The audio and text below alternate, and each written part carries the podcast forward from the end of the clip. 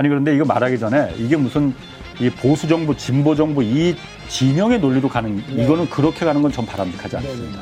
이게 정치적인 문제로 가는 것보다도 이거는 정치적인 문제 아니잖아요. 네, 이거는 영토의 문제고 그쵸. 주권의 문제고 그렇죠. 우리 미래 세대가 걸린 국익에 문제잖아요. 진짜 큰 아. 오일머니의 문제죠. 오일머니. 아니 그 일본 애들은 지들 잘 살면서 그냥 그거 반 해주면 안 돼?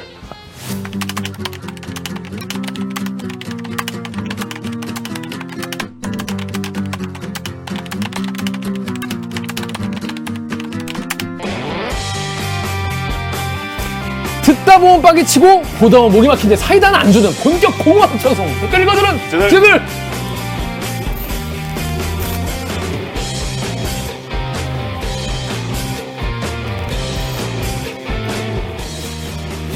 실화입니까? 실화냐? 저비용 고퀄리티를 추구하는 산해수공업 방송입니다. 반갑습니다. 전 댓글 읽어주는 기자를 진행하는 김기학입니다 오늘 방송 보시다가 들으시다가 이 방송 괜찮다, 재밌다, 들을만하다 싶으시면 구독과 좋아요 버튼 한 번만 눌러주세요.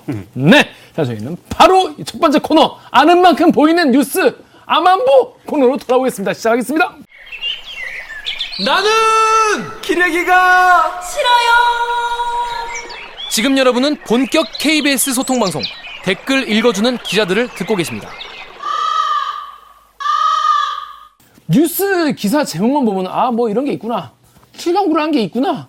그 영화 아닌가? 여러 가지 생각을 하다가 대리께서 보면 아 이게 그 얘기였어? 아 이게 이런 거 이런 건 준비를 해야겠네. 더 깊게 생각할 수 있는 아는 만큼 보이는 아만보 코너 되겠습니다. 자 오늘은요 칠광구 버티는 일본. 우리의 묘수는 이라는 기사를 쓴 KBS 홍사훈 기자 모시고 이야기 나눠보겠습니다. 홍사훈 기자 안녕하세요. 안녕하세요. 자기 소개해 주세요. 예, 저는 소속은 그러니까 지금 해설위원실이죠. 해설 그러니까. 해설 해설위원실. 아니, 뭐 이름이 더 멋있잖아요. 저널리즘 책무실. 아. 옛날에 해설위원실이었는데 네. 그게 워낙 막 뒷방 냄새가 난다고 이미지가 그래서 네. 저널리즘 책무실. 그런데 어쨌든 저는 이제 그 지금 일라디오 홍사원의 네. 경제쇼를 진행하고 있습니다. 4시부터 5시까지. 지금 요즘 그, 그 FM, 뭐 1, 1FM. 일라디오. 일라디오, 그렇지, 일라디오. 그렇지. 그리고 요즘 뭐 청취율 조사 기간이라고 해서 오. TV는 TV는 시청률이지만은 네. 라디오도 그 청취율 조사를 한대요. 그래서 오. 나는 어떻게 하는 건지 하네. 모르겠지만 어쨌든 뭐 내용상 1등은 홍사원의 경제쇼인 걸로 내용이 가장 충실한 건 아. 홍사원의 경제쇼, 킹사원의 가짜쇼다. 좀 치약 시간대라 그런 거 아닐까요? 그렇지. 4시, 5시는 일관 또 시간이라 라디오를 많이들 못 들으시고. 유튜브로 많이 봐주시면 또 그렇죠. 좋을 것 같죠. 예. 여러분 혹시나 지금 뭘 듣고 계십니까? 그러면 아 저는 홍사원의 경제를 듣고 있습니다. 그렇지. 꼭 답- 답변 아, 그거 주시면 중요해. 네, 지금. 중요합니 다. 칠광구 이야기를 들고 오셨어요. 예. 근데 제가 이제 제 옆자리에 앉은 선배 기자한테 증언을 제보를 받기로는 홍사원은 지금 칠광구를 갖고 지금 10여 년째 울고먹고 있다. 2009년부터 하고 있으니까 지금. 2009년부터 추적을 하고 있는데 지금 완전히 지금 10몇 년이야. 일단 그러면. 칠광구 속으로 들어가시겠어. 그렇습니다. 칠강구 이야기를 또 제- 왜 지금 또 이번에 칠강구 이야기를 하시게 된 건지부터 일단 짧게 설명해 주세요.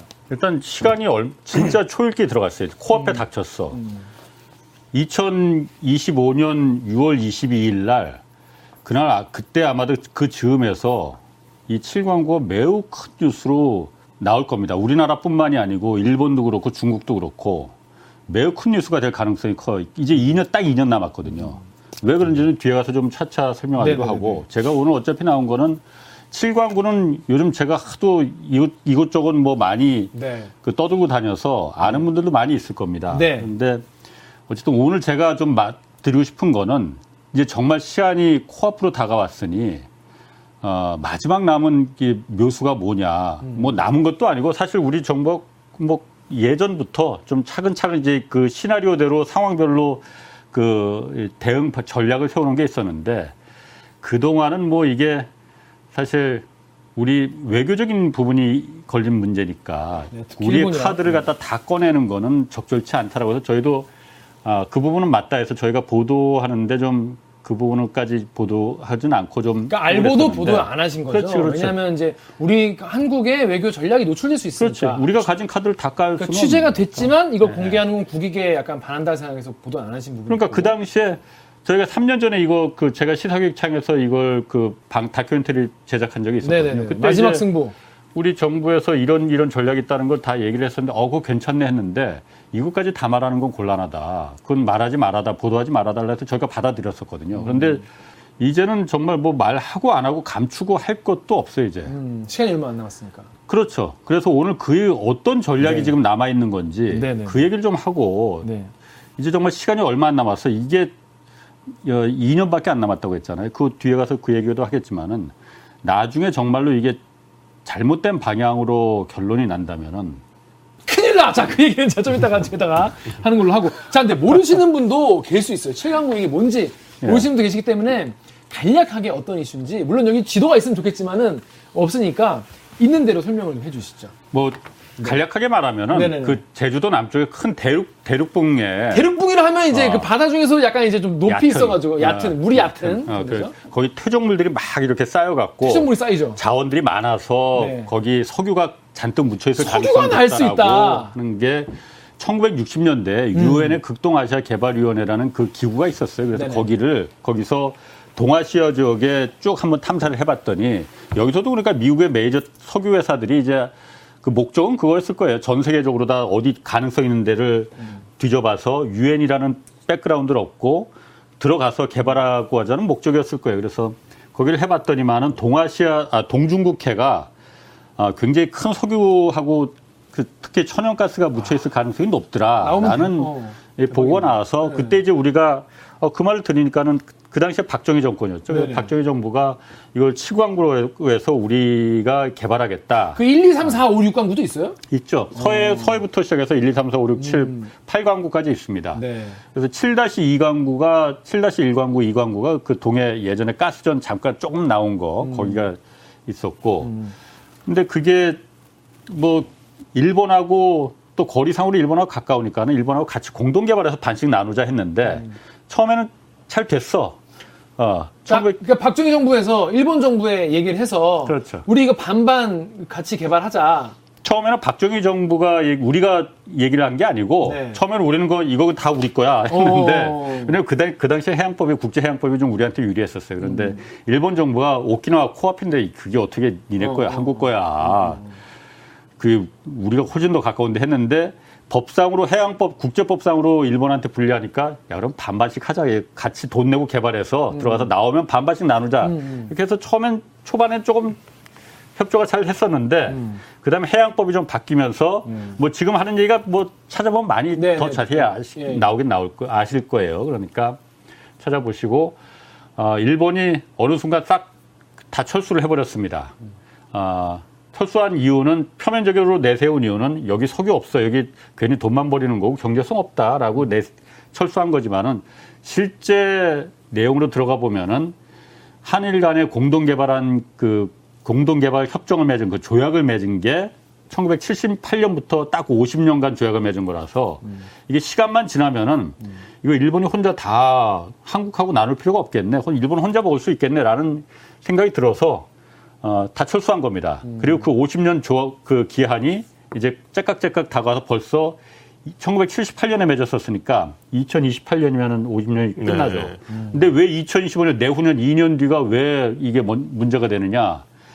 조약이 끝나기 3년 전에 한국하고 일본하고 맺은 조약이잖아요. 양국이 서로 통보를 하게 돼 있어. 음. 우리 한국은 일본하고 이거 조약을 더 연장할 거냐 아니면 여기서 종료할 거냐 우리 통보하게 돼 있고 일본도 마찬가지로 통보하게 돼 있습니다. 근데 일본은 보나마나 조약 더 연장 안 하고 여기서 이제 딱 끝내고 한국과 일본은 갈 길 갑시다. 그냥 이거 국제법에 따라서 딱 중간 서류를 나눠서 어, 각자 개발합시다. 그럼 중간 서류 나누면은 7광구 거의 대부분이 뭐 90% 이상이 다 일본 쪽으로 들어가니까 음. 일본은 이제 그걸 목적으로 하는 것 같고 한국도 그래서 그 내용을 다 알고 있죠. 그래서 어 그래서 2020년도에 더 이상 기다릴 수 없다. 우리는 들어가겠다라고 해서 어, 한국 석유공사를 이제 개발하는 사업자 조광권자라고 하거든요. 조광권자라고 지정을 해서 우리는 석유공사에서 이런 이런 가능성 때문에 여기가 경제성이 있다고 석유가 있다고 보니 우린 들어가니 일본도 조광권자를 지정해서 같이 들어가자. 사업자를 왜냐면은- 지정을 해서. 그렇지. 왜냐하면은 우리만 못 들어가요 혼자서. 음, 왜냐면 1978 반반하기로 했으니까. 1978년도에 그 반반씩 그러니까. 어, 반띵 합기록 조약을 맺으면서 음. 이건 꼭 양국이 합의해서 둘이 서로 죽이 맞아서 합의했을 때만 같이 들어가자. 이렇게 조약을 맺어놨거든요. 음. 네. 그러니까 우리만 들어갈 수는 없는 거지. 그래서 우리가 이게 외교의 문제니까 우리 한국 외교부가 3년 전에 우리는 들어갈 테니 이제 시간도 없고 일본도 빨리 들어와라고 일본 외무성에 통보를 했어요. 네. 통보를 했는데 일본이 계속 이제 그 반응을 할 이유가 없죠. 일본은 속셈이 뻔하니까. 기다리면 어. 침대 축구 하자는 거니까. 기다리면 일본 거다라고 해서 뭐 코- 처음엔 코로나 핑계대다가 그 다음에 또뭐 도쿄 올림픽 또 연, 그때 연, 있었으니까 올림픽 또 연기됐잖아요. 올림픽이나 좀 끝나면 하자 하다가 그 다음에 이제 그냥 계속 뭉개서요. 무- 유야무야 가다가 지금도 사실은 일절 뭐 한 걸음도 진척이 안 되는 상황. 아니 근데 협정이 끝나면 왜 일본에 유리한 건가요? 그 해양법이 지금은 일본에 유리하게 옛날에는 그러니까 이게 해, 수면하고 바다 이 대륙붕하고 좀 개- 달라요. 국제법의 적용이. 그런데 옛날에 대륙붕은 예를 들어서 한국이 여기 어- A라는 나라가 있고 B라는 나라가 여기 있으면은 딱 중간 정도로 나눠서 그러니까 아, 여기는 이쪽 나라 영토, 여기는 이쪽 나라 영토 이렇게 하는 게 합리적이잖아요. 해수면은 이런 식으로다가 양국이 서로 합의를 해서 하게끔 돼 있어. 주로 이제 중간 쪽으로 해서.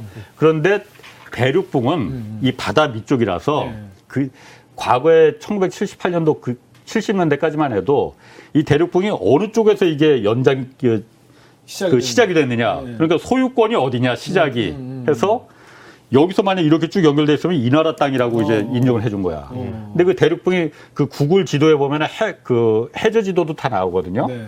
보면은 제주도 아래쪽으로 해서 한 덩어리로 쭉 이렇게 다 중국 쪽까지 연결이 돼 있거든요. 제주도 거네. 어. 아니, 그러니까. 그래서 제주도권에. 오키나와 앞쪽으로는 깊은 거 한, 그 골짜기가 깊이가 한 600m 되는 해구가, 해저 골짜기가 뚝 끊어져 있어요, 공교롭게도. 네. 음. 그게 뭐 많이네. 그러니까 일본이 그 당시만 해도 주장할 수가 없었지. 이거 우리 땅. 대륙붕을 뭐 코앞이라고. 하더라도. 네. 왜냐면 연장이 돼야 되네. 일본에서는 아무 이게 역할을 못 했거든. 대륙붕.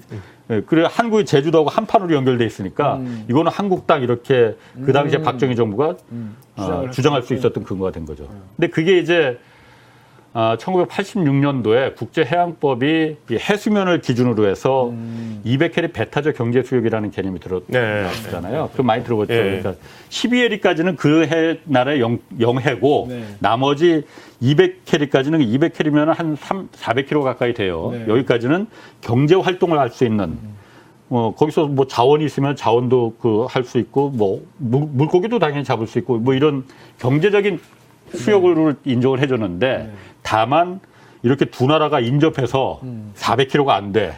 그럼 겹치잖아요. 이런 경우에는 야 이거 복잡하게 뭐 어디 어디서 시작해서 뭐 이렇게 막그 아, 하지 말고. 했고 이런 왜냐면 이게 우리나라하고 일본뿐만이 아니고. 여러 나라들이 다 이거 갖고 싸웠거든. 그렇죠. 네. 호주하고 동티모로도 싸우고 캐나다하고 러시아, 덴마크도 싸우고 있고 그러니까는 야 그거 복잡하다야. 그 뭐 그렇게 복잡해 그냥 해수면처럼 반딱 나누자.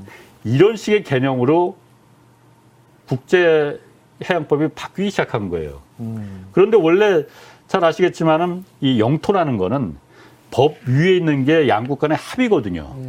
양국 간에 야 합의가 우리- 더 위에 있는 거예요. 그렇지 합의가 어. 상위 양국 간의 합의가 더 우선되는. 거니까. 아. 네. 그래서 지금도 사실은 동중국해 쪽은 어, 한국하고 일본, 중국이 삼국이 다 서로 한 뼘이라도 더 차지하기 위해서 그 해수면도 영해 획정, 경계 획정이 아직 안 돼 있는 상태예요. 네, 네. 그냥 잠정 수역이라고 해서 거기서는 그냥 서로 물고기나 다 잡아라.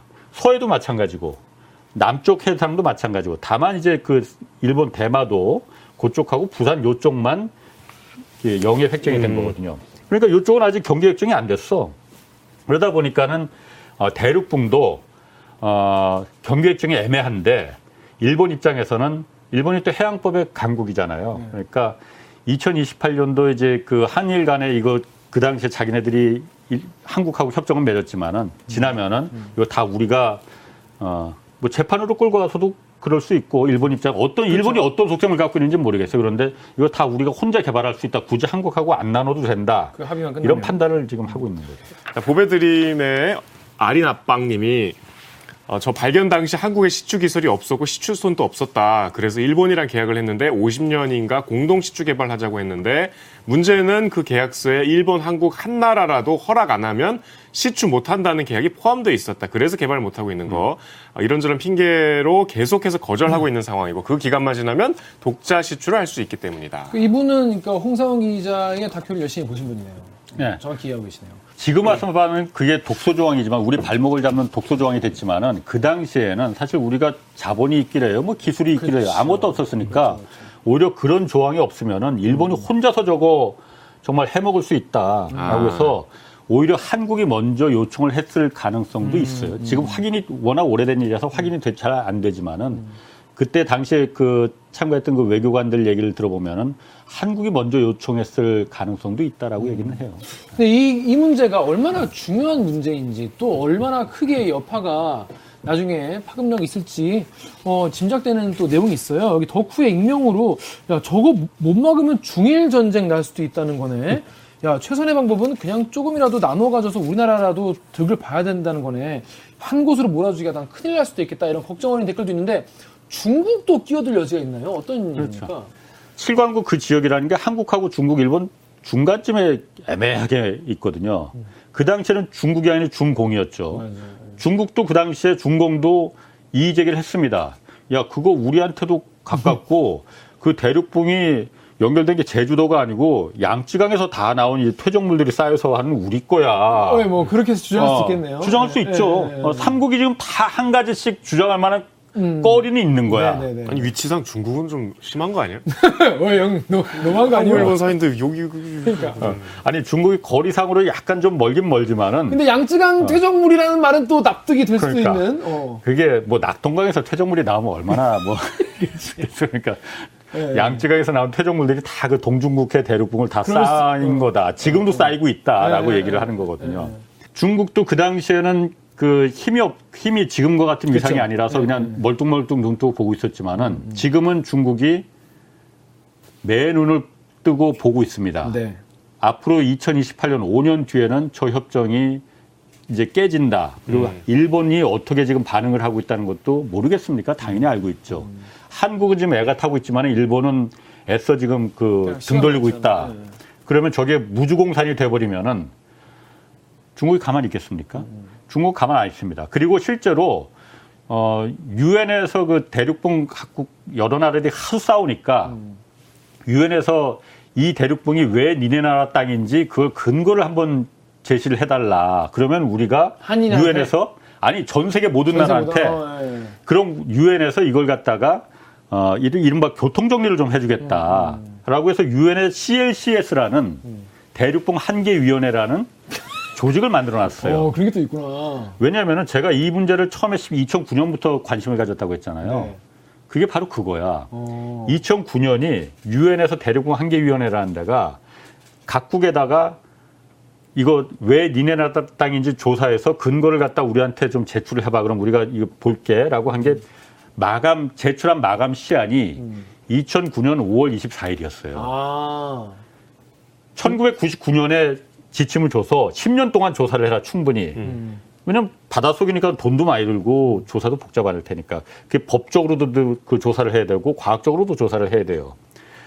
그 석유 석유 있느냐 없느냐 그걸 따지는 게 아니고 이게 왜 니네 따라 나, 나라 땅이냐고 어, 우길 수 있느냐라는 걸 그래서 제일 처음 2009년 5월 24일 날이 데드라인이었는데 일찌감치 러시아가 뭐 첫 번째로 이제 그 제출을 했고 뭐 캐나다도 제시를 하고 뭐 덴마크도 하고 대륙봉이 조금이라도 있는 나라는 다 제시를 했어. 음. 그러니까 자기 나라 근처에 있는 대륙봉에 대해서. 그렇죠. 그렇죠. 예. 한국이 그걸 제출, 제출 안 해버린 거예요. 어. 그래서 외교부에 있는 그 제가 아는 형님이 예. 어느 날 저녁을 먹자고 그래갖고서는 그래서 지금 우리 정부가 말도 안 되는 짓거리를 하고 앉았다고 그래갖고서는 아니 뭐 정부가 말도 안 되는 짓거리 하는 게 한두 가지도 아닌데 뭘 또 뭐 그렇게 또 밥까지 먹자고 해서 하는데 그래서 이 얘기를 하는 칠검구 얘기를 꺼내는 거야. 음. 제출 안 했다. 음. 10년 동안 조사를 다 해놓고 한 200억 들여서 조사를 했대요. 그래서 영문판, 한글판에서 한 150페이지짜리 두 개로 두 개 버전으로 해서 다 만들어놨는데 갑자기 정권이 바뀌었거든요. 그리고서는 제출 안 하기로 결정을 해버린 정부에서 이제 제출 안 한 거네요. 거예요. 예. 그래서 그 얘기를 듣고서는 그래서 제가 이제 여기 말이 되냐. 그리고 칠광구라는 게 진짜 있었던 거예요. 그랬더니 옛날에 우리가 그 석유난다고 다그 뻥인 줄 알았는데 그게 진짜 지금도 있다는 거예요. 그래- 저도 사실 2009년에야 그때 파고 들어가 봤거든요.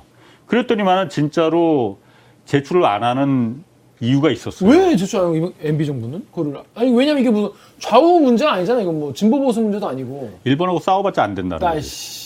어. 외교부터 다 어쨌든 제, 그 작성을 해놓고 마- 데드라인에 맞춰서 제출을 하면 되는데 안 한 이유가 이거 제출했다가 만약에 이게 일본 정부가 이겨버리면은 그래서 유엔에서 대륙붕 한계위원회에서 이거 한국 땅 아니 한국 그 권한이 없어라고 결정이 나거나 해버리면은 그 책임을 누가 지겠느냐. 제출 안 하는 게 낫다. 제출 안 해도 아무도 모른다. 실제로 아무도 몰라요. 어. 아무도 모릅니다. 그렇죠, 그렇죠.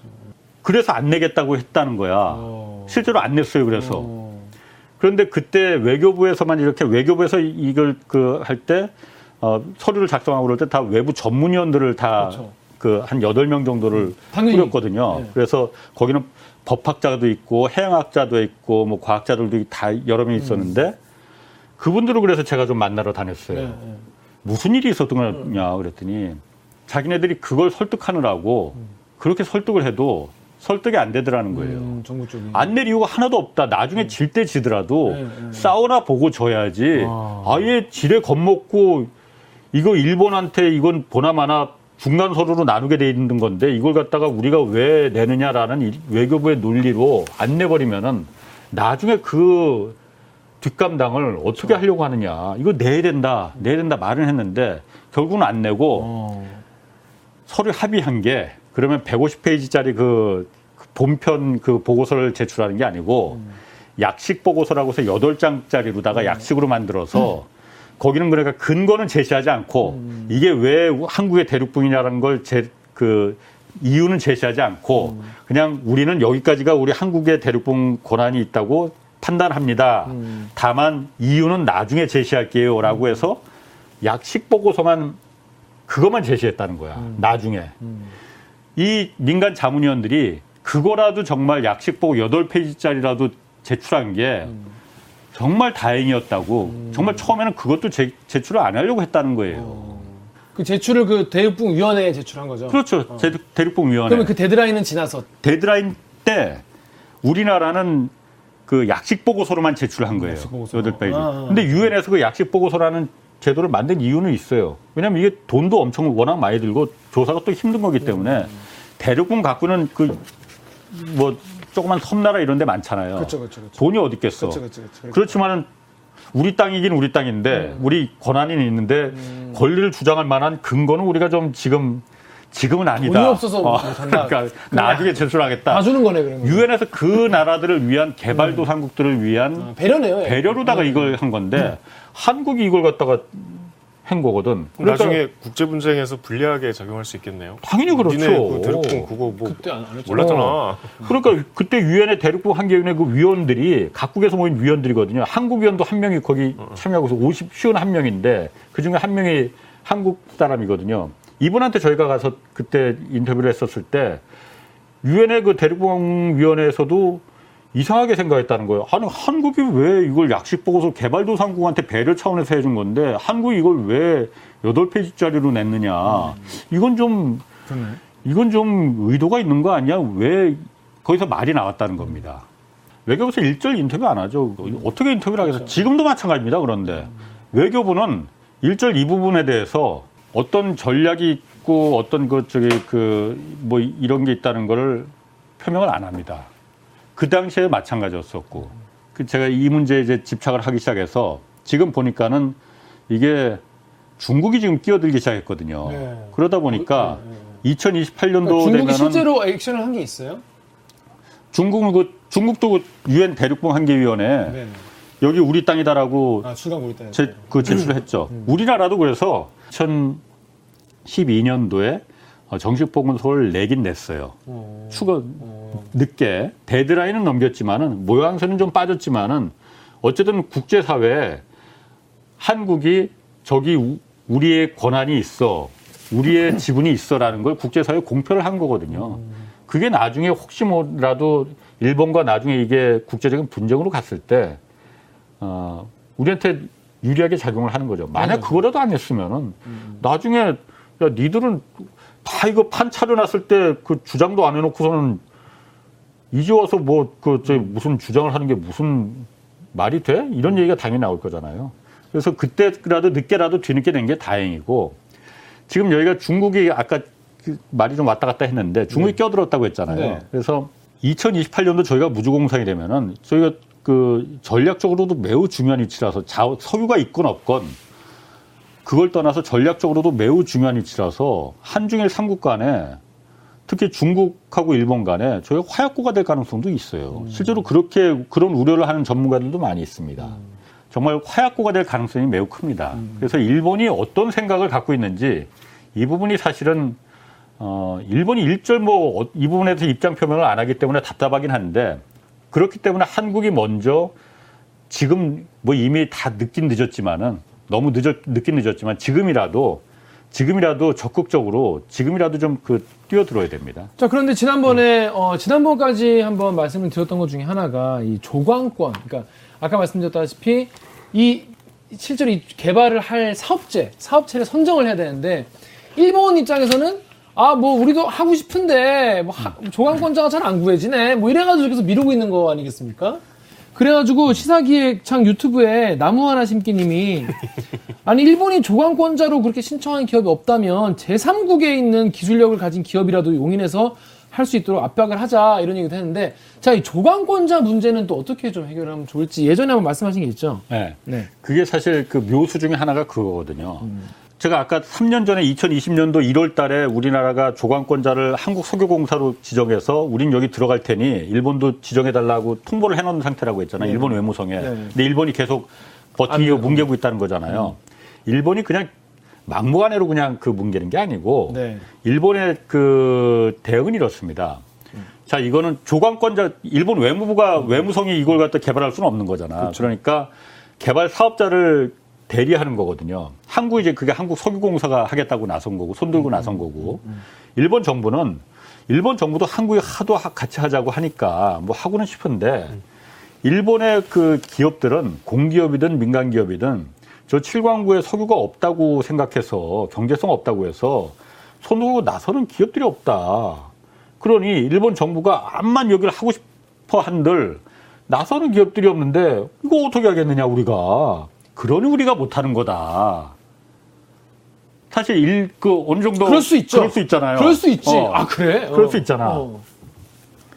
그럼 이걸 갖다가 이, 이것 때문에 지금 그 한 발자국도 못 나가고 있는. 거거든요. 그 논리로. 우리 정부가 그 당연히 그거 생각 못 했겠습니까? 생각하죠. 그래서 3년 전에 네.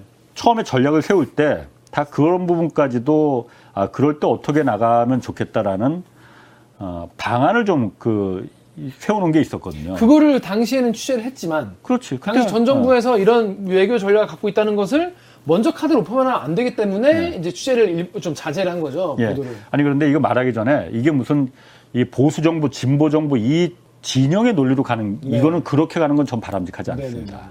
이게 정치적인 문제로 가는 것보다도 이거는 정치적인 문제 아니잖아요. 네, 이거는 영토의 문제고 그렇죠. 주권의 문제고 그렇죠. 우리 미래 세대가 걸린 국익에 문제잖아요. 진짜 큰 아. 오일머니의 문제죠. 오일머니.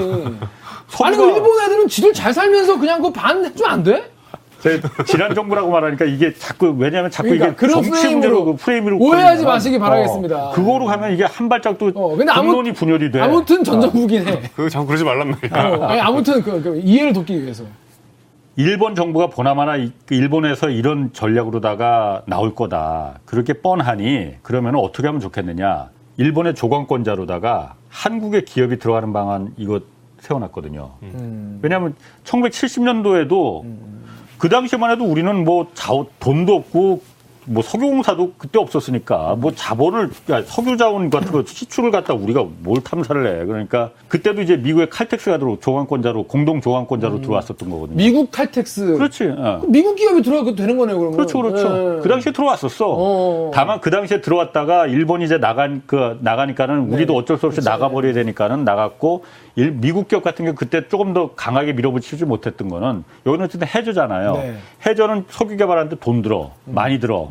근데 그 당시만 해도 중동이나 이런데 칼텍 중동이나 이런 데 가면 그냥 삽으로 푸기만 하면 삽으로 푸는 호미로케가 나오는 기름이. 어, 개발 비용이 배럴당 4달러 되는 그때는 네. 지천에 널렸는데 굳이 여기 굳이 바다까지 어. 뚫고 그럴 어, 매장량이 얼마나 되는지 모르지만 알지 이. 있다 하더라도 여긴 개발 비용이 든다. 굳이 3만 퍼도 나오는 중동 가서 하는 게 훨씬 낫다라고 해서 다, 다 출수를 한 거거든요. 어쨌든 지금 일본이 조강권자가 없다고 하면은 한국의 기업이 일본의 조강권자로다가 손들고 지원하면 됩니다.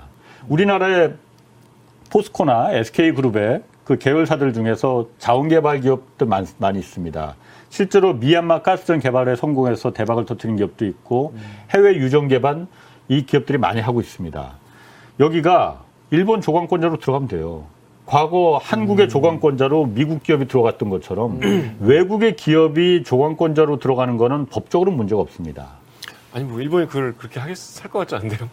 아 그러니까 일본은 당연히 맞득치 자빠- 않아 하겠죠. 자빠져 있는 사람이 그냥 어. 계속 안 움직이면 뭐 어, 안 해. 아무 수가 없잖아. 싫어. 그러니까 그래서 그 당시에 네. 이 기업들이 일본의 현지 법인을 일단은 세워두고 어. 그래서 일본 그럼 일본 기업이잖아요. 일본 기업으로 들어가는 방안도 이제 음. 생각 하자는 얘기가 있었거든요.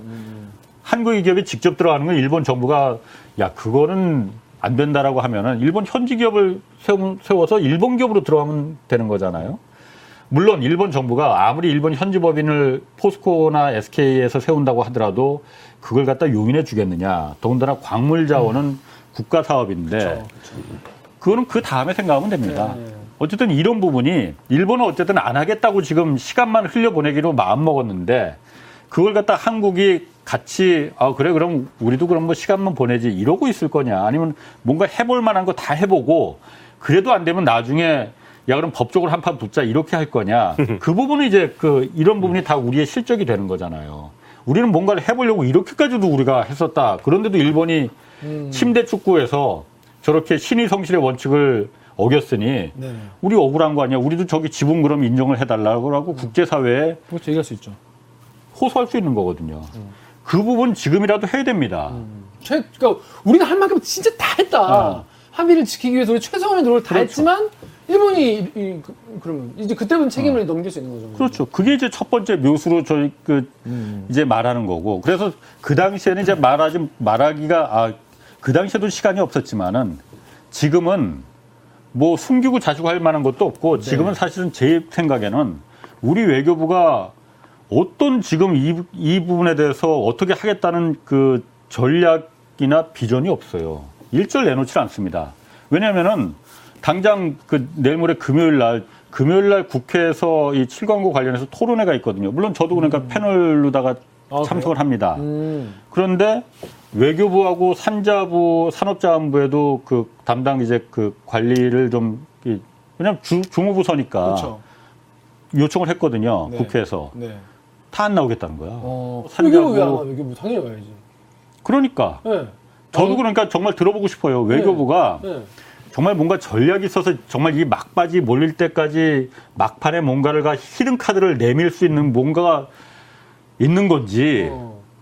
아니면 정말 그냥 와서 그냥 조용히 어. 아 형, 아 형 잠깐만 있어봐. 이런 정도만 얘기해줘도 이렇게 난리치지 않을 거 아니에요. 아니, 그러니까 저도 네. 외교부에 그러니까 얼마 전까지만 해도 그 제 이거 그 취재하면서 그 대변인실에 연락을 아니에요. 하거든요. 네, 네. 내가 보도하지 않을 그 않을 어. 않아도 좋으니 어, 어. 전략이나 이런 게 정말 답답해서 그러는 거다. 음. 관련 부처와 외교부 입장은 똑같습니다. 관련 부처와 상의해서 협의하고 있습니다. 일본의 대응을 기다리고 있는 중입니다.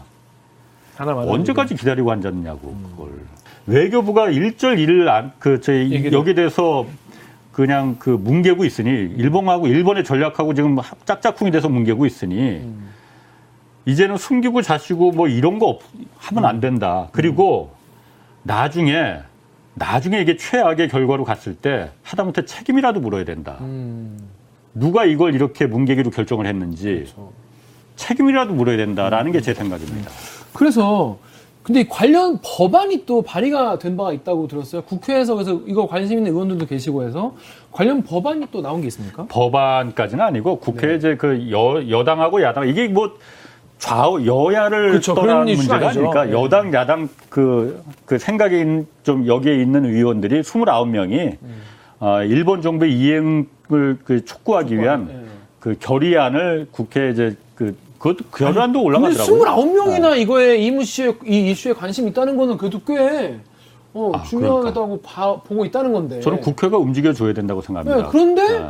외교부와 산자부가 그냥 이렇게, 이렇게 아무런 반응을 나와서 그냥 저희가 사실은 말씀 없습니다라고 말을 하던지 뭐 액션이 있으면 좋은데 그러니까 이런 거네요. 대리기 프로그램에 또 네. 여러 가지 다른 프로그램에서 언론에서 음. 자꾸 다뤄줘야만이. 외교부나 산자부도 하다못해 등 떠밀려서라도 움직 일을 하거든요. 네.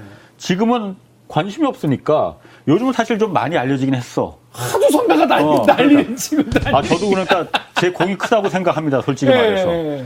나라도 정말 이렇게 설치고 다니니까는 그나마 국민들이 좀 알지. 네. 안 그랬으면은 아무도 몰라. 네, 2025년 그때 되면은 이제 그때 돼서 난리 난리. 난리 나겠지. 근데 이런 이런 댓글도 있어요. 아니 이번 정부에 뭘 이런 이번 정부에 뭘 기대하냐? 시계 태워 빨리 감지 않으면 다행이다 이런 말도 있고. 루리앱의 시- 어, 실비아님은 아유 뭐 윤석열이 주겠지 극하면서 일본이 버티고 있는 거 아니겠냐라는 말도 있는데 일단 지금 우리 저- 우리나라 정부는 뭐 하고 있는 게 있습니까? 이거에 대해서? 지난 한일 정상회담이 얼마 전에 있었잖아요. 네. 그리고 이제 뭐 26일 날 한미 정상회담 있고 네. 한일 정상회담이 있기 전에 제가 그 전부터 계속해서 말했던 게 정상회담 의제로 이걸 올려 상정을 시켜야 된다. 음. 물론 일, 일본은 절대 반대할 겁니다.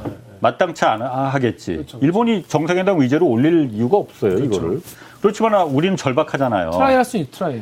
그러니까 이거를 지금 외교부에서 전부 다 그 외교의 문제니까 외교부에서 지금 이걸 갖다가 전부 다뭐 컨트롤하고 있잖아요. 네. 외교부에서 할 문제가 아닙니다. 이거는 어, 외교부에서 또 의지도 별로 없고 음. 대통령실에서 이거 직접 챙겨야 돼요. 대통령실에서 직접 챙겨서 한일 간의 정상회담이 정상들이 만났을 때 오므라이스 먹으면서 네, 네. 정상회담 의제로까지는 안 갔지만은 네. 우리가 국내에서 이거 좀 얘기 있다. 음, 어떻게 어. 어, 정, 의제까지는 아니더라도 그쵸, 그쵸, 그쵸. 냥 편하게 오므라이스 먹으면서 일본도 이거 같이 우리 잘하자. 그래야만이 그래. 중국을 견제할 수 있다. 일본 이거 절대 혼자 못 먹는다. 음. 중국보다는 한국하고 하는 게 한국이 훨씬 더 젠틀하지 어, 중국보다는. 어, 네. 하다. 중국은 막무가내로 밀고 들어 그렇죠. 진짜로 군함 그렇죠. 밀고 들어올 가능성이 있습니다. 그러니 일본도 그러니까 우리하고 잘하는 게 낫지. 한일 간의 정상 간에 담판 지어야 되거든요. 네, 네. 그러려면 대통령실에서 직접 이거 handling 해야 됩니다. 음. 의제로 설정해라. 일본에서 반대 안, 안 한다 하더라도 물론 정상회담 간의 의제라는 건 사전에 조율돼야 되는 거니까 제의라도 해야지 일본한테. 음. 제의라도 해서 거기서 안, 그 안 받았다면은 그것도 또 나중에 일본하고 나중에 혹시 문제 생길 때 야, 우리 이런 것도 있을 수 있어 라고 우리 실적으로 내세울 수 있는 거거든요. 그런데 일본이 뭉갰어 라고 예- 내세울 수 있는 거잖아요. 아예 이런 것도 안 해버리면은 나중에 우리가 할 말이 없는 거거든요. 뺏기더라도. 너무 맞는 말씀인데 어. 그 한일 정상회담 관련해서 오므라이스 잡숫고 네. 뭐 무슨 얘기 했다는 게 이제 산케이 신문이나 일본에 있는 이제 신문에 자꾸 이제 보도가 나오지 않습니까? 근데 이제 우리나라 정부는 아니다 아니다 아니다라고 부인을 계속 하고 있고. 예. 근데 거기서 나온 얘기는 다 뭐 위안부 문제 뭐 해결, 뭐 독도 문제 윤, 윤석열 있을 때 해- 해결, 아니면 뭐 후쿠시마 오염수 그냥 뭐 푸- 그것도 그냥 어, 잘 설명하겠다 이런 식의 그게 실제로 그러면 했던지 했, 하지 않았던지 간에 일본에 자꾸 그런 보도만 자꾸 나오는 걸 보니까 7강구 얘기는 진짜 안 했구나 이런 생각이 들었어요. 아, 예. 가짜 뉴스도 안 나오잖아 관련해서는. 아, 했으면은 정말 그 대통령 인기도 저희 그 지지율도 높아질 텐데. 아 저 그러면 진짜 아, 어 그건 잘했다고 박수 쳐줄 것 같아요 아. 진짜. 아니 그래서 어쨌든 한일 정상회담이 지난번 한 번으로 끝날 거 아니고 여러 번 앞으로 또 있을 거 아니에요. 네. 이부 지난번에는 못했어도 다음에 분명히 다시 이거 의제로 올려야 됩니다. 음. 그리고 어, 의제 아니더라도 어, 올려야 되고 지금 이 정부가 왜 이렇게 이- 이 칠광구 이슈에 대해서 관심이 없냐, 제대로 하지 않느냐, 뭐 이런 지적들, 이런 댓글도 있어요. 보배 들으면 팩트 체크 하셨나요? 님께서는 그렇게 잘났으면 문재인 때 처리, 처리, 처리하지. 안 하고 뭐 했노? 그리고 덕후의 이명은 아, 이번 정부 말고도 아무도 아무것도 안 한 건데 왜 정부 타령하냐라는 얘기를 합니다. 전 정권에서 아무것도 안 했다 이런 지적하는데 어떻게 생각하세요? 처음에 아, 2020년도 3월 달에 다큐멘터리를 만들었거든요. 그때 이제 제목이 제7광구 한일 마지막 승부였거든요. 그때도 마지막인 줄 알았어. 아니 그때가 이제 한국이 조건권자 설정하고 더 이상 우리는 기다릴 수 없으니 들어가겠다라고 일본의 외무성이 이제 통보를 한게 2020년 1월이었잖아요. 네. 그 얘기 듣고 이제 제가 어, 아 이게 정말 마지막 승부구나. 시간도 이제 없고. 그래서 타이틀도 마지막 승부라고 해서 일본 외무성에 통보를 했다. 라고 이제 그 석유공, 석유공사 조강권자로 지정을 하고, 어, 이게 뭐 정권의 문제가 아니고, 어, 문재인 정부에서 그 7광구 문제에 대해서 어쨌든 일본에다가 아, 이 승부수를 띄운 거는 저는 어, 박수 쳐줄 일이라고 생각해요. 그래서 예. 승부수 한번 띄우긴 띄웠다. 그렇죠. 얘기를 하긴 어, 했다. 승부수를 띄웠지. 그리고 일본이 반대하면은 아, 일본이 그 어쨌든 이거에 대해서 끝까지 음. 거부하면은 어, 7광구 그 끄트머리 4광구하고 5광구가 딱 맞닿아 있거든요. 음. 그 끄트머리로다가 어, 탐 시추선 말고 탐사선을 갖다 보내서 탐사를 하겠다라는 계획도 있었어요. 아, 왜냐면은? 기- 거기도 못 들어가. 구체적인 전략이 있긴 있었네요. 네. 어. 왜냐 그때 그해 12월 달에 그걸 갖- 그 저기 해서 예산도 다 배정을 했었어요. 오. 4광구, 5광구의 맨 마지막 부분을 이 탄성파 검사라고 해서 지하 그 해저로다가 엑스레이 찍듯이 탄성파 쏘는 그 탐사선을 보내기로 이제 했었는데 그럼 분명히 일본의 초계기 왜냐하면 거기를 들어가 들어가지 못하거든요. 우리나라 탐사선이. 거기도 그 경계 획정이 안 된 지역이기 때문에 일본도 거기도 지금은 야, 한국이 거기 권한이 없어라고 그냥 물고기만 잡아 거기는. 이렇게 하는 거거든요. 그런데 어쨌든 4광구, 5광구 끝부분으로 보내겠다라는 계획이 있었어. 그러면 분명히 초계기가 들어올 거다. 그렇죠. 초계기는 미사일을 실은 전투기잖아요. 네네네. 그래서 저공 비행으로 계속 위협하고 그러거든. 음. 그래도 들어가겠다. 그러면 굉장히 시끄러워질 거 아니냐. 네. 어, 시끄러워질수록 우리한테 유리하다. 국제사회에 그렇죠. 주목을 받아야지. 야 거기 뭔 일이 있길래 그렇게 어. 시끄러운 거야? 뭐 초계기 날아다니고 뭐곧 쏠 것 같은데 그러면은 들여다볼 거 아니냐? 네. 그쵸, 그쵸. 그럼 우리한테 유리해지는 거고 일본한테 불리해지는 거다라는 그 네. 전략이었거든요. 네, 네. 아니 그러면 혹시 4광구하고 5광구 끝부분이 7광구에서 좀 멀리 떨어져 있긴 하지만은 거기서 정말 뭐 하여튼 좀 탐사선 이렇게 탄성파 검사했을 때뭐뭐 나오면. 정말 가능성이 보인다 하면은 어. 그럼 시추도 할 거예요 그랬더니 시추한다는 계획도 갖고 있다는 거예요. 어. 일본이 가만히 있지 않겠지. 그쵸. 가만히 있지 않겠지. 그렇지만은 어, 시- 이제 막바지에 몰렸기 때문에 어, 할 계획까지 갖고 있다. 그래서 뭐 되게 시추 한 번 하는데 한 해저 같은 경우는 한 500억 정도 예산이 든다고 해요. 근데 한두 군데로 드- 드는 게 아니 그 뚫어버려서 드는 게 아니고 여러 군데 뚫어야겠지. 그렇지만은 나오면 500억이 문제인가. 대박이지 뭐. 아, 그래서 그런 전략이 있었어요, 사실은. 그래서 근데 그 다음에 이제 정권이 바뀌면서 그런 그 그런 계획들이 다 어, 이제 무산이 됐죠. 그리고 지금은 뭐 일절 뭐 한 걸음도 그 지- 진척이 안 되니까 뭐 일본의 아까 말한 대로 조광권자를 뭐 이렇게 한국의 기업들이 가서 세운다거나 아유 차마 말뭐 못할 것 같은데. 이런 세워놨던 계획들이 지금 진행이 안 되고 있으니까 네. 그러니까 제가 답답해서 지금은 이제 다 공개해도 된다, 공개해야 된다고 생각을 하고 있어요. 그래서 홍상훈 기자가 지금까지 취재한 내용과 취재한 게 본- 본인이 혼자 생각한 게 아니라 이제 외교 전문가들이나 이제 관련 업계 관련 업계 또 그리고 중국 부처 사람들에게 물어보고 예. 얘기를 나온 묘수가 두 개 정도 있어요. 어떻게 하면 되는지. 근데 이- 이제 홍상훈 기자의 기사를 보고 네이버에 아틀레인 댓글 읽어주시죠. 5페이지. 네, 네이버에 뭐 A, ATLA 땡땡땡님이 정부가 하도 무능하니까 이제 기자들이 해법을 제시해서 떠먹이는구나 미친다 기자보다 몇 발 더 나가서 몇 년 뒤에 우리를 감탄시켜야 하는 정부가 말이야. 원래 정부의 입장, 원래 정부의 역할은 이제 그런 거죠. 이제 우리 기자들 같이 하루하루 이제 아이템에 이제 쫓겨 사는 사람들에게 정말 멀리 내다본 어? 다 그런 어? 정책을 해가지고 야 이게 정부가 우리 정부가 이- 이것까지 생각했다니 이렇게 감탄시켜야 마땅한데 오히려 기자가 이거 큰일 납니다 여러분 이거 빨리 해야 됩니다 이렇게 묘수를 얘기해주고 있는데 첫 번째 묘수 일단 미국 관련된 묘수가 있다는데 어떤 거라고 봐야 되나요? 그러니까 26일 날 한미 정상회담이 있잖아요. 26일 곧이죠. 예, 예, 국빈 방문하는 예. 한미 정상회담에서 이거 7광구 문제를 의제로 올려야 됩니다. 바이든한테요? 뭐, 뭔 상관이지 바이든과? 이게 바이든 세븐 광고 이름 모를 텐데. 일본한테도 아니 미국한테도 이게 매우 중요한 문제입니다. 왜냐면은 아니 뭐 7광구가 한국하고 일본 문제인데 뜬금없이 일본 가서 아니 미국 가서 왜 이걸 정상회담이 그러니까. 정상끼리 이걸 말을 해라고 생각할 수 있겠지만은 중국이 지금 여기 숟가락을 얹기 시작했잖아요. 그렇죠. 미국의 전략은 어쨌든 중국이 어, 어, 영향력을 좀 가급적이면 행사하지 못하게 태평양으로 진출하지 못 진출하면은 중국 아 미국의 그 전략하고도 이게 상반되잖아요. 그 부분을 미국에 가서 잘 이해를 시켜야 됩니다. 아 5년 뒤에 2028년대 가서 이게 7광구가 한일 간의 공동 개발 조약으로 잘 여태까지 있었기 때문에 중국이 여기까지 들어오지 못했던 거였는데 이게 깨져버리면은 중국이 들어올 거다. 중국이 들어, 들어온다는 이유로, 이유라고 보는 거는 사실은 1960년대 유엔에서 아까 초, 처음에 말했던 극동아시아 개발 기구라는 데서 동중국해를 다 탐사해서 여기가 석유가 굉장히 많이 묻혀 있네. another Persian Gulf네라고 보고서를 냈다는 거잖아요. 기가 막히네. another Persian Gulf.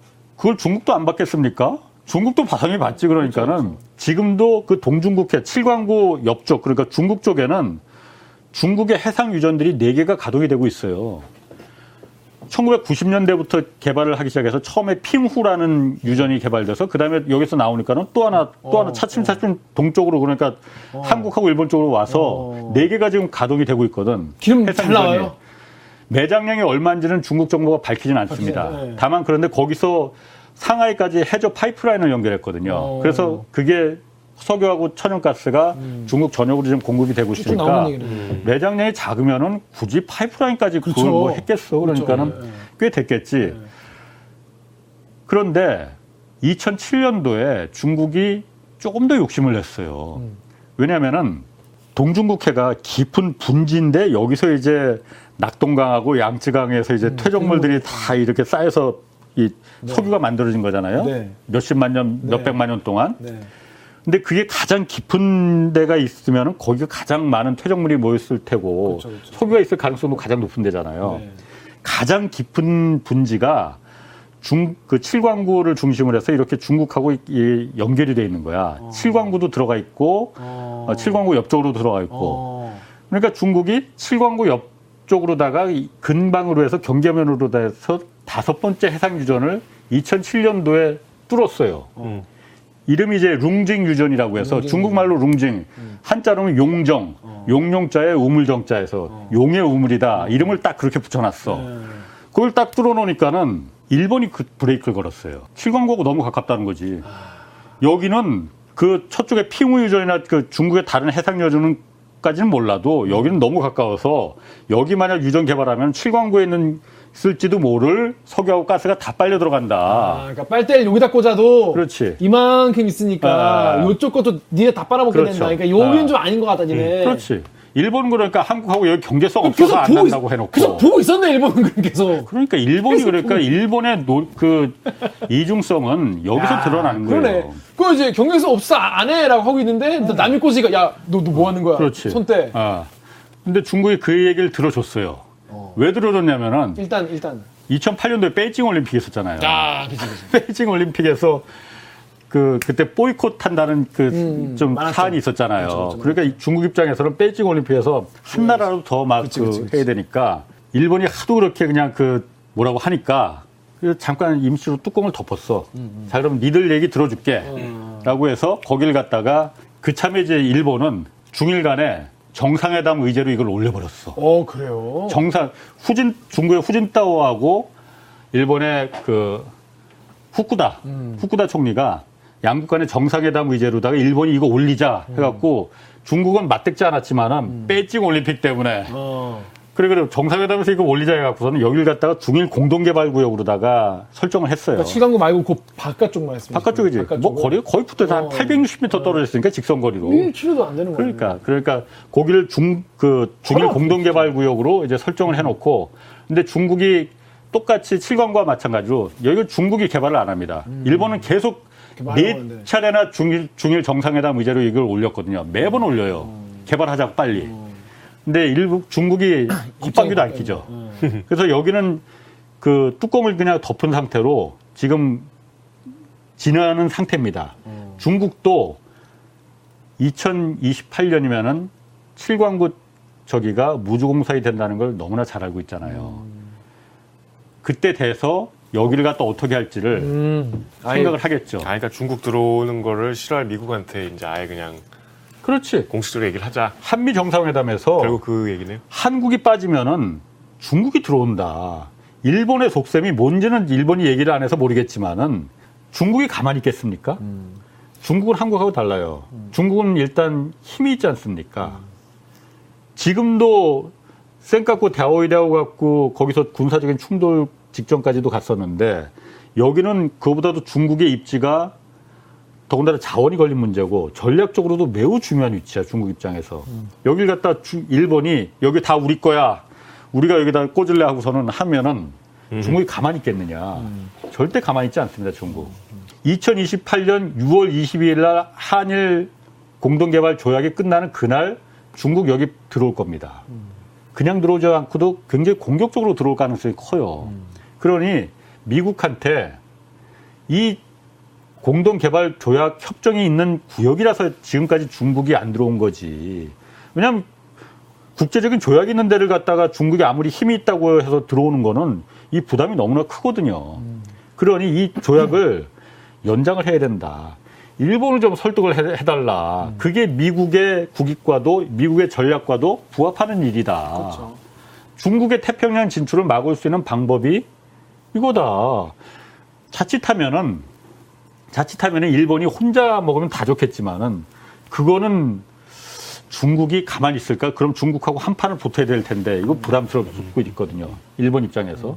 자 그러면은 이걸 어차피 중일 공동개발구역으로도 그 옆에 바로 옆에 그렇죠. 설정해 놨고. 네, 네. 이걸 확장시켜서 칠광구 전체를 중일 공동개발구역으로 확장을 시켜서 일본하고 중국하고 개발해서 반씩 나눠 먹으면 어떨까라는 생각을 일본이 안 하겠느냐. 아 그럴 거면 우리랑 하지. 그렇기 때문에 우리로서는 가장 그야말로 이상적인 시나리오라고 할까? 아, 여기가 한중일의 중간 구역이니 3분의 1씩 공동 개발해서 평화 수역으로 맺는 게 어, 가장 우리한테 이상적인 시나리오지만은 그거는 중국이 지금 어떤 생각을 하고 있을지 모르고 모르죠. 그렇기 때문에 일단 여기를 갖다가 지금 상태에서 형상 변경이 안 되는 여기를 개발하는 건 현실적으로 쉽지 않습니다. 그건 중국을 배제하고 배- 하는 건 현실적으로 쉽지가 않아요. 그러니 그냥 공동의 그 평화 그 공동 개발 구역으로 50년 동안 잘 유지돼 있어 왔으니 앞으로 10년, 20년 아니면 50년 더 연장을 해서 일단은 현상 유지를 계속 하는 게 한국 입장에서는 그 지금 추구하는 바예요. 그게 전략이에요, 우리의. 그런데 일본은 다를 수 있지. 한국은 배제시킬 수 있을 것 같거든. 그러면은 혼자 먹는 건 부담스럽고 중국하고 해서 중국하고는 반씩 나누는 거 어떨까? 이게 우리 입장에서는 최악의 시나리오죠. 이걸 미국한테 가서 설득을 시켜야 돼요. 일본이 이 생각 갖고 있으면 큰일 난다. 중국이 그럼 태평양으로 진출할 수 있는 교두보를 마련하는 거다. 그렇죠, 그렇죠. 여기 정말 구조물 들어서고 막 그러면 중국이 구조물 들어서 그러면 중국의 얼마든지 더 거의 해군 기지가 될 수도 있어. 이 부분은 그럼 정말 미국의 전략과도 인도 태평양 전략과도 그 부합하지 않는다라는 걸 이번 한미 정상회담에서 이것도 뭐 의제는 아니 의제로 설정하는 건 뭐 일본이 반대할지 모르니 그럼 안 된다 하더라도 입 밖에라도 좀 꺼내야 됩니다. 비공식적으로라도 이런 문제가 있다라는 걸 국제사회 이 좋은 기회에 말을 해서 다른 나라들이 국제사회가 뭔 일이 있길래 그렇게 시끄러운 거야 하고 그 들여다 봐야 된다는 다음 거죠. 달에 G7 하는데 거기서 갑자기 신상발언 시장에서 하면 제일 좋겠네요. 그렇죠. 그것도 좋죠. 한미, 어. 한미 정상회담은 지금 굉장히 이거 준비하느라 굉장히 바쁘시다고. 사삼도 못 가시고. 사삼 추영, 네. 추모식도 못 갈 정도로 바쁘시기 때문에 이거를 추가할 수 있을지 없을지 잘 모르겠지만 아무튼 한미 정상회담에서 미국에게 이 이슈를 알려주는 게 일단 워닝을 주는 게 좋지 않겠나. 또 일본이 또 미국만 또 그래도 꽤 듣는 편 아니겠습니까? 비교적. 그러니까 근데 홍상 기자 또 어, 이거 한일 정상회담 의제로 지금 늦었지만 다시 한번 얘기해도 나, 나쁘지 않겠다 이런 얘기도 하셨어요. 이건 한일 간에 정상들이 만나서 담판을 지어야지 해결될 문제예요. 아까 중일 공동개발구역이 중국 절대 안 하려고 했거든요. 정상 간의 담판이 그래서 중요한 거예요. 한일 간에 앞으로 정상들이 분명히 또 만날 거 아닙니까? 그러니까 일본과 어쨌든 어, 친하게 지내자는 그 정책적인 노선을 지금 잡았으니 그러면은 친하게 지내는 건 좋은데 분명히 짚고 넘어갈 건 짚고 넘어가자. 근데 이거 하자라고 그 해야죠. 댓글이 이런 이- 하도 이제 이번 한일 정상회담에서 우리 한국 측 그러니까 윤석열 대통령 측이 너무 양보만 많이 하고 온 게 아니냐 이런 여론이 있거든요. 예. 그러다 보니까 이런 댓글도 달리는 거예요. 다음에 살랑 원님께서 자꾸 줄 거 가르쳐 주지 마라. 자꾸 또 가가지고 또 다음 정상에 또 치가고 넘겨주고 또 오는 거 아니냐. 이렇게 불안해하고 계시는 분들도 계세요. 오히려. 아이, 괜히 말 그랬다가 아, 설마 대통령이 우리나라 대통령인데 그쵸? 그, 그건 정말 농담으로 그냥 화가 나니까가 아마 그 그쵸? 댓글 다신 분들 화가 나니까 정말 그렇게 얘기한 거고. 그러겠죠. 예. 이번에 어쨌든 지난번 한일 정상회담에서 값비싼 그 경험을 했지 않습니까? 맞아요.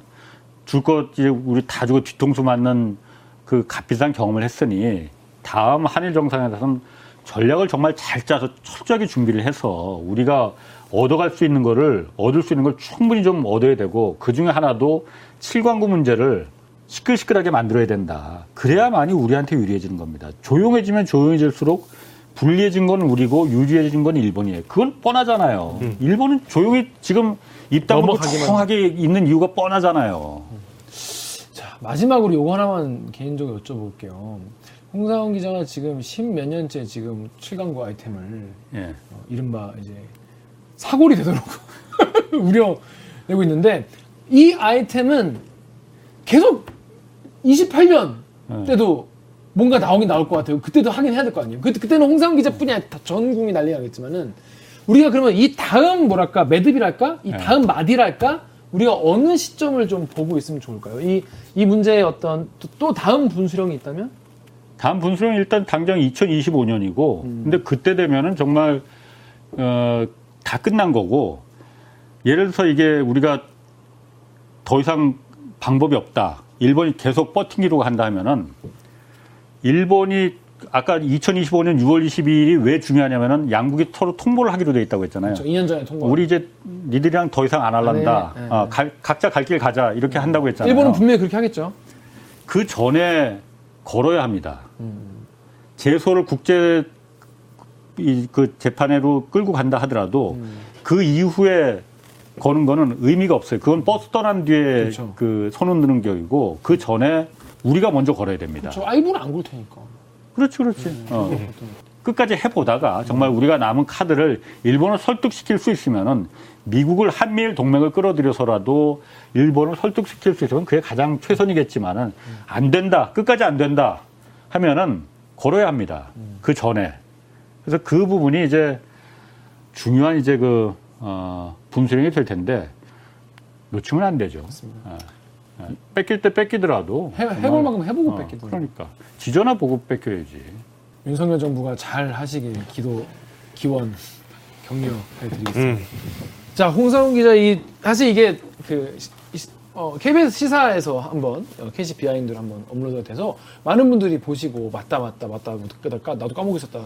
어떻게, 어떻게 됐는지 이렇게 많은 분 10만 명 넘게 보셨어요. 근데 저희가 이 이야기 하시는다 보니까 분량이 한 25분 정도인데 이게 그렇게 좀 더 긴 얘기가 사실은 되게 복잡하고 그래서 한번 대리께 좀 더 자세히 한번 듣고 싶어서 오늘 이제 모였습니다. 오늘 오랜만에 또 출연하셔서 소감 한마디만 부탁드리겠습니다. 그건 뭐 저는 항상 여기 오면 하여튼 텐션이 좋아. 좋지 뭐! 우리 두 분 정인욱 기자의 뭐 내 앞에 앞에 자리 있으니까. 그러니까, 예, 아, 늘. 뭐 사실 제가 시사기획 창 소속은 아니고 해설위원 소속이지만은 네. 제 시사기획 창은 워낙 뭐 애정이 있으니 아, 그렇죠. 초기 들고. 창단 멤버니 그래서 거기 자리는 이제 거기 있으니까 그래서 네. 가끔가다 그래서 제가 시사기획 창 시사기획 그 어, 예, 시사 제작곡 그 유- 콘텐츠를 이렇게 올리는 거잖아요. 네네네네. 그래서 앞에 앞에 보면은 정현욱 기자도 있고 네. 또 파티션 하나 넘어서 저 옆방에 가면 우리 김기아 기자도 거기 또 올라오셨더라고 네, 구층 보니까 시사국에도 아. 구층 시사국 그러니까는 두 분들 또 여기 여기서 또 만나니까 그렇습니다. 어, 아니 근데 좀 홍 선배가 워낙 동안이신데 가까이서 보니까 이제 좀 힘을 있으시네요. 여보세요. 아, 가슴이 아프네. 요즘 좀 나기 시작했어. 경제쇼 때문에 그래, 경제쇼 때문에. 경제가 안 좋아서. 경제가 안 좋아서. 경제가 안 너무 큰일 났어. 나 불안불안해요 지금. 아, 그러니까 이게 경, 이게 경제, 근데 신기한 게 이제 경제 유튜브나 이런 게 경, 주식 잘 되고 이럴 때는 막 조회수가 터졌는데 경제가 안 좋으니까 경제 관련 컨텐츠도 이렇게 또 이렇게 조회수 예. 떨어지더라고. 물론 뭐 경제쇼야 그렇게 우리가 주식 방송 뭐 다른 뭐 아, 이런. 거하고는 뭐 예, 예. 가야 할 방향이 어디 지금 그. 누구랑 비교를 하나? 그러니까 그렇다는 거예요. 그렇지. 아, 네. 그래도 요즘은 뭐 우리 경제쇼도 유튜브 조회수가 많이 떨어지긴 했어도 그래도 여전히 뭐 압도적이지. 음. 그렇죠. 뭐 그렇습니다. 제가 여러분 반석 위에 올려놔서 오늘 마지막으로 전화 오시면 자다가도 어, 저 홍성훈 경제에서 듣고 있습니다. 이렇게 얘기를 해주세요.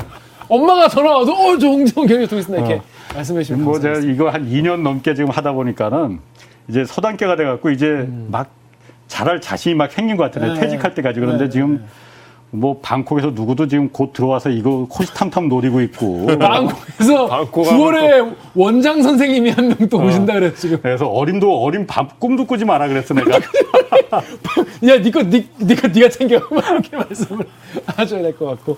그분은 더 성공 예감이 있으니까. 알겠습니다. 자, 이번 주, 어, 대기 1부는 이렇게 마치고요. 2부에서는 또 우리 사회부의 또 막내 기자가 또 따끈따끈한 뉴스를 가지고 왔어요. 알고 보면 더 빡치다 알바끼 기사로 2부 돌아오겠습니다. 자, 그럼 로고 주세요.